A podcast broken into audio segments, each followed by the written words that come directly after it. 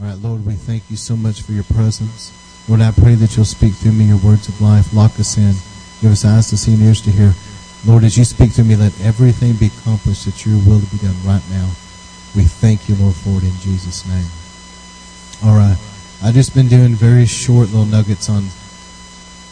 We've got to make sure that we're all on the same page about some issues because, listen to what I'm saying. When I'm talking about a religious spirit, I'm not just talking about an attitude problem. You understand me? I'm not talking about certain people that see things a certain way and they have somewhat of an attitude problem. They they don't like certain things. I'm not talking about it on that level like an emotional psychological thing. What I'm talking about is it's a spirit that's over regions, like a big giant umbrella and it blankets a region with its pre- with its presence and its oppression and its influence. And in this region, this whole religious witchcraft thing, I'm not going to get into, but a very strong religious spirit. And when people don't obey the Bible, the Bible says to pull down every stronghold. It says to bring every thought captive and make it obedient to Christ. And when people don't obey the Bible and they don't bring those thoughts down and they don't um, make their mind come into agreement with the Holy Spirit and what the Bible says, when they begin to agree in their thought process with that religious spirit, that thing begins to dwell in their life, influence their life, influence their thoughts, influence their emotions. And now it's like a satanic anointing comes on them. And now they're under the influence and the power of that regional territorial spirit to oppose the move of God. Okay, hopefully I painted a picture. I'm not talking about somebody with an attitude problem. I'm talking about somebody that has an unholy anointing from the evil one to destroy and come against moves of God. That's the same thing with this territorial Jezebel thing. It, it will come, it'll use a person and put like an evil anointing on them to go into a church to, to destroy it from within. So the reason why I'm taking time to discuss this is because I want you to understand that people that are under the influence of these territorial geographical spirits, they are not going to like tongues. Okay? They're going to have a problem with tongues because when somebody becomes baptized in the Holy Spirit, I'm going to make this as fast as I can. When you get born again, the Holy Spirit lives in you. But when you're baptized in the Holy Spirit, this is now a clothing of power to do what Jesus did. That is a threat to the evil one. You understand? That is a major threat. That is what Derek Prince called the introduction. Now you're moving into the supernatural aspect of Christianity. Now you have a supernatural power and anointing. Now you have a supernatural prayer language. Now you're beginning to move into the gifts of the Spirit. You see what I'm saying? You're coming out of just being born again. Now you're coming into um, like a priestly anointing to do what Jesus did in the earth. And that's why these religious people do not like tongues because that, that is part of that whole package. And they're going to oppose it if they can. And I want all of us to come. I've been praying this year that we will have unity in the faith.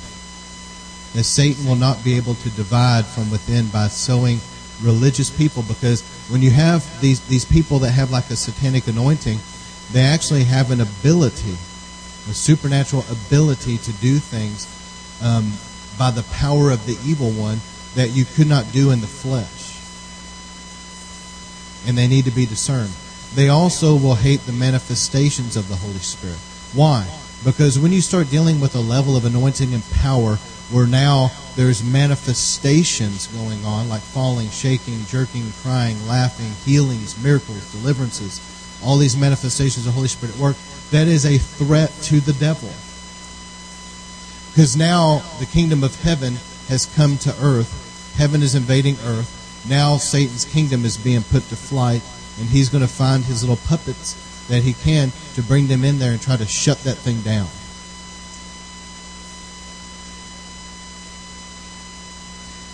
So I talked about tongues, I talked about the manifestations of the Holy Spirit.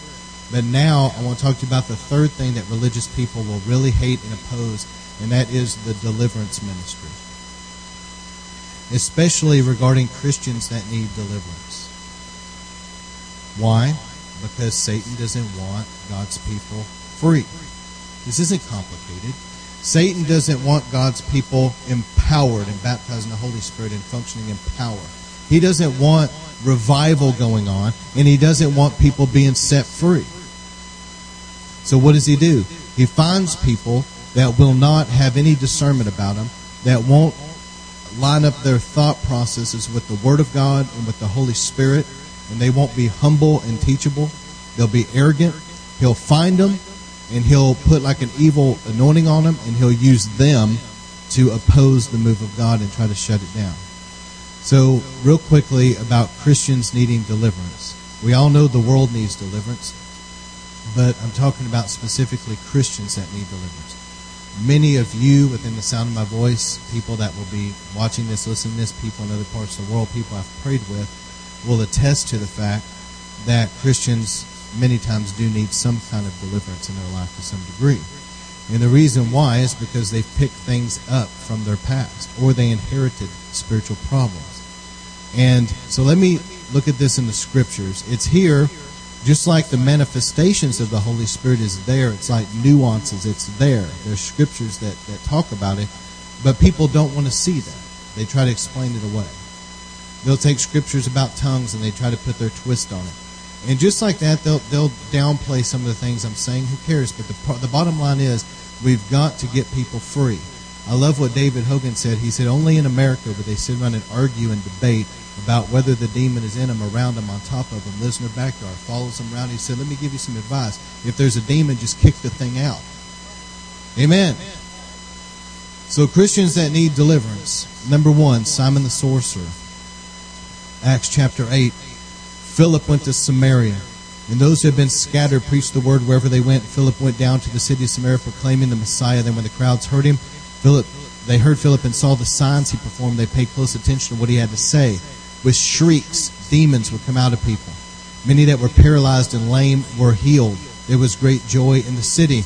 Now, for some time, there was a man named Simon who practiced sorcery in the city and amazed all the people in Samaria. He boasted that he was someone great. Number one sign of a false prophet. Okay?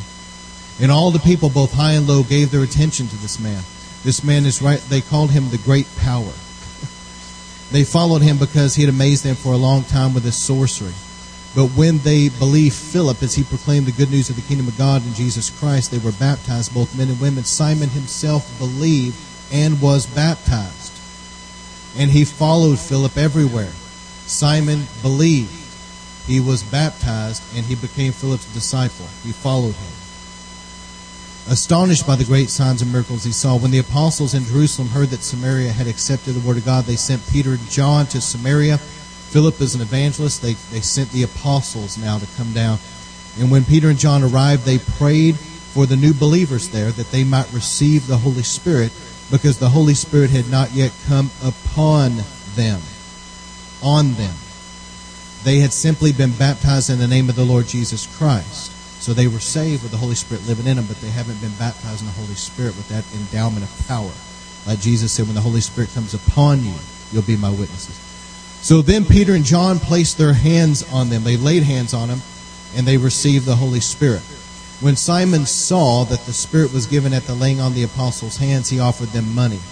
Let me stop there. Simon saw something. I guarantee you, when Peter John laid hands on them, they shook, they fell, they were thrown back, they spoke in tongues, they cried, they laughed, whatever. Same things we see today. And Simon saw that. He thought, man, and he said, he offered him money and said, give me also this ability so that everybody on whom I lay my hands may receive the Holy Spirit. Because he'd been used to, you know, everybody looking at him. Look at what I can do. You know? And so Peter answered him and rebuked him sternly. He said, may your money perish with you because you thought you could buy the gift of God with money. You have no part or share in this ministry because your heart is not right with God.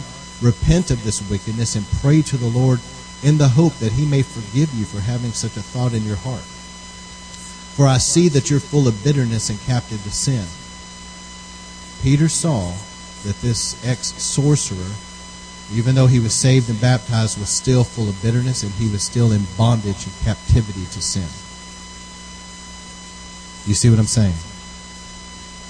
There's people that even though they've come to Christ, they're still in bondage to things. They inherited or things from their past. That's just the way it is. And we need to get them free. And I'm not going to stand before the Lord on Judgment Day having been a religious Pharisee. Did you know the only people that Jesus was really rough with was the Pharisees? They were the ones, the Pharisees were the ones behind the money changing. And Jesus got a whip and took care of that. And he got up in front of everybody and started yelling at them and giving them the seven woes. He said, Woe to you, Pharisees, and scribes, you hypocrites. He said this in front of everybody. You hypocrites. And he was calling them hypocrites and he was just tearing them to shreds. Why? Because they were the greatest enemies to his ministry. They were the ones that conspired with Judas. They were the ones that were always stirring up riots against him. They were the ones really that had everything to do with him ending up on the cross. Ultimately, we know that it was God's will, but nonetheless, the Pharisees were the ones that hated him the most and pursued his death the most. It's a spirit of murder. And the Pharisees, the book of John records, they were jealous of Jesus' ministry. You know what I think a lot of it is with the Pharisees? I believe that they're jealous a lot of times because there's a power that they're seeing in operation that they do not have. And so they're jealous of it. Let me give you some more quick examples. Luke 22, verse 3 Then Satan entered Judas, called Iscariot, one of the twelve. Judas followed Jesus, was his disciple, but Satan entered him, entered him, and used him. The Bible says, Whoever digs a pit may fall into it, whoever breaks through a wall may be bitten by a snake. There are people that there's a wall, but they're breaking through that wall and they're getting bit by serpents. See, there's somewhat of a hedge around people. But see, if ancestors did things to worship the devil or whatever, they broke the hedge open for that family, and now serpents have struck that bloodline. There's people that, because of their past, they've been sleeping around, having sex outside of marriage. They've been doing drugs, um, going into altered state of consciousness. They've been uh, worshiping other gods. They've been practicing witchcraft and the occult. And they broke a hedge, and the serpent bit them. And now it's our job to dislodge that serpent and drive it out. Amen? The people G- Jesus ministered to were Jewish people. They were people of the covenant of God. They were God's people, the Jewish people at that time. And um, there was a woman who was bent over, remember? And Jesus rebuked a spirit of infirmity, and it left her, and she stood upright. And the Phar- who was mad? Only the Pharisees. Everybody else was happy for the lady. But the Pharisees, they could not be happy for the lady. They had to be mad that Jesus did it on the on the Sabbath. That's the way the Pharisees were. They were always in opposition to the move of God. No matter what happened, Jesus, no matter what Jesus did, they, they found fault with it. And um, anyway, the woman was delivered from that demon. That had, and, and the Pharisees were mad. And listen to what Jesus said. He said, Is it not right for a daughter of Abraham to be healed on the Sabbath? A daughter of Abraham. But she was healed through a demon of infirmity that left her. So the people, the Jewish people of Jesus' day, those that were in covenant with God, some of them were in bondage to demonic spirits, and Jesus went through and delivered them. But it was interesting because even as the woman, the Canaanite woman, came to Jesus, crying out, saying, "My daughter is demon possessed and suffers terribly," um, and his disciples said, "Man, send her away. She's just following us, screaming." And Jesus turned to her and said, "I was sent only to the lost sheep of Israel." And the woman said, Lord, help me. And he said, It's not right to give the children's bread and toss it to their dogs. He wasn't trying to insult her, but you got to understand Jesus was sent to the lost sheep of Israel, and dogs was a common reference for the Gentiles. And the woman, instead of getting offended with Jesus, she said, Lord, you're right. Okay, you're right. But she said, even the dogs eat the crumbs that fall from the master's table. And I could just see a big smile come on Jesus. He said, Woman, you have great faith. Your request is granted. Your daughter's healed. And a demon came out of her. A large part of Jesus' ministry was the deliverance of demons the temple. How many knows we're the temple of the Holy Spirit? The temple of the Jews got demons in that temple because they turned to idolatry. They set up, Ezekiel saw it, they set up an idol inside the temple. That took a lot of nerve. And they burned incense to the idols inside the temple. Ezekiel saw things written on the walls that had to do with demon worship. So we know that the temple, because of sin, began to be inhabited by demonic spirits. And here's the last example the land of Canaan. When the Israelites came in to possess the land of Canaan, God told Joshua, You're to go in and drive everything out and totally take this land. When you become a Christian, you're like the land of Canaan, so to speak. Now it's your job and your responsibility to drive everything out of your life that is of the devil. And let the Lord now take full charge of your whole life. Okay? So bottom line is there, there's people that need deliverance. Let me give a quick story. There was a woman um, named Tammy that we're friends with, and she had been involved in Satanism. And because of my wife's testimony of coming out of witchcraft and all that, she got saved. And um, she, Tammy grew up in generational Satanism. Her whole family was in it. It was very serious. She was involved with the, the real Satanism that's underground. There was police involved. There was uh, medical personnel that would do off the record uh, things like having children that nobody knew about that were sacrificed, things like that. It was all this underground stuff, and she was very involved in it from the time she was a child. She was born into it. And so, needless to say, she had many demons. And when she came to know Jesus, you got to understand this was not some little wimpy conversion. She knew that her family would not only disown her, they would hate her and they would pursue killing her. If not physically, they would try to kill her through witchcraft. She knew that. But she still accepted Jesus, knowing it may cost her her life. They threatened her. They, they would do animal sacrifices and send demons against her, and they would take the horns off of like the animal they sacrificed, a goat or whatever, and they would put it in her lawn. And she knew what they were. They were threatening her. We're going to kill you. If we can't kill you physically, we're going to kill you through black magic. And so she was constantly dependent on my wife for advice. She got water baptized, and she was she was really going after God. She was trying, but she also knew that those demons were still there. She had talked to them her whole life. They, they were screaming at her, yelling at her. She knew they were still there. And she said, "I need to get delivered." So my wife took her to a church there's people in this room that know which church this is and know the story, and some of them were there and can verify what I'm going to tell you. So my wife took her to this church, and it's a Pentecostal church, and the pastor came by to pray for her. He had his Bible, touched her on the head. She flew backward, went berserk, started cussing like a sailor, and he drove out of her 14 or so demons, and it took about four grown men. Is that right? Y'all were there. Four or five grown men to hold this woman down and she had supernatural power to where when she was on the ground, she would raise up a grown man off the ground like that.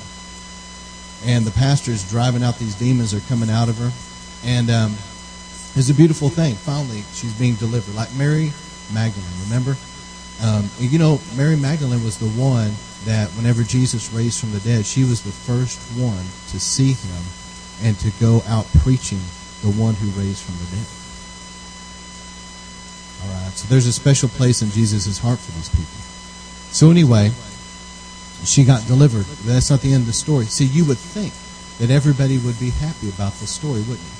There's a woman that used to be a Satanist. Now she's a Christian. She used to be in bondage, but now she's getting delivered. This is awesome. You, I mean, I would be happy. You would be happy. But we're dealing with Pharisees. Remember, they don't like this stuff. So whenever it got done, the pastor looks up and realizes, you know, he probably feels like Matt Dillon with a little tumbleweed going by, and there's only one or two people. It's like, where'd the congregation go? You know? And that they're all out in the foyer scared of demons, which ticks me off by itself, but I'm not going to go into that. And they're out there, and they told the pastor when he left, they said, We don't want this stuff going on in this church. We don't want this at all. This doesn't need to happen again. Anyway, that that part of the story makes me mad. But thank God she was delivered. And you know, I just say to Jesus, if they won't do it, then I'll do it. Bring them here, I'll get them delivered. Amen. But I'm not ashamed of the deliverance ministry. I'm not ashamed of the fact that Christians need deliverance. And um, some of you have been delivered of things you had to be, and God set you free. What if, what if I and what if River of Life, what if we didn't believe in deliverance? Where would you be? You would still have that stuff.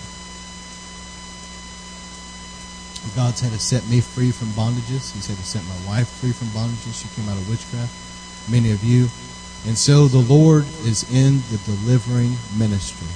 But do not let these religious Pharisees turn you against tongues or turn you against the manifestations of the Holy Spirit or turn you against the deliverance ministry. Okay?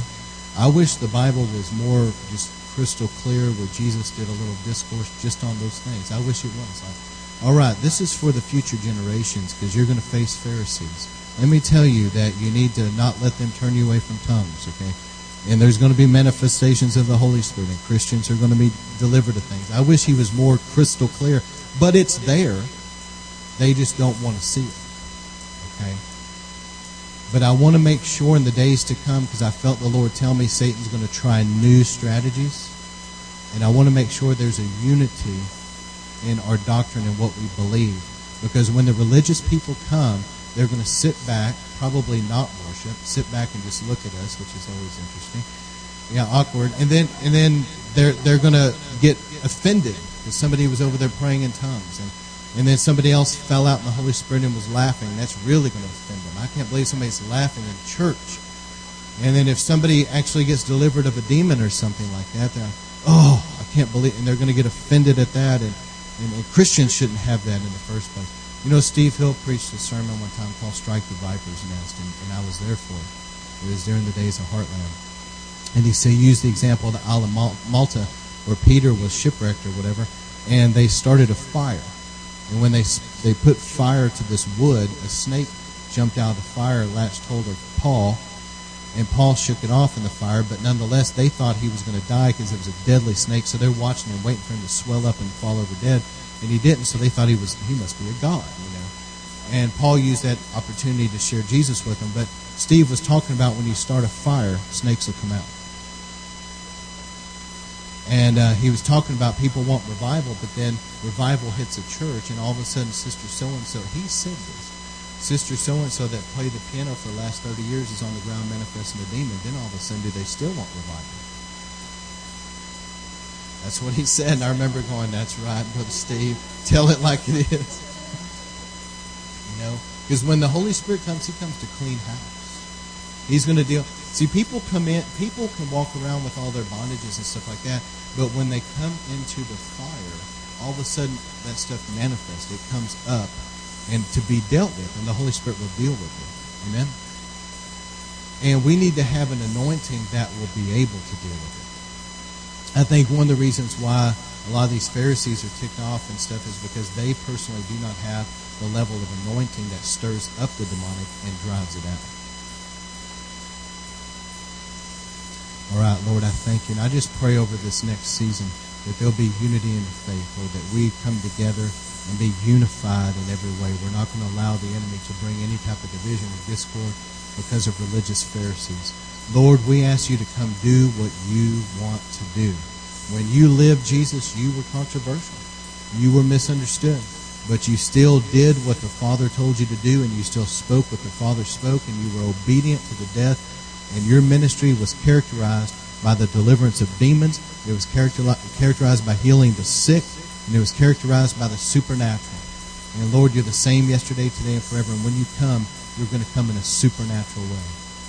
And we ask you, Lord, to come, stretch out your hand, perform miraculous signs and wonders. Do what you want to do. Have your way in this ministry. In Jesus' name we pray. Amen. We could shut down recordings. Thank you so much.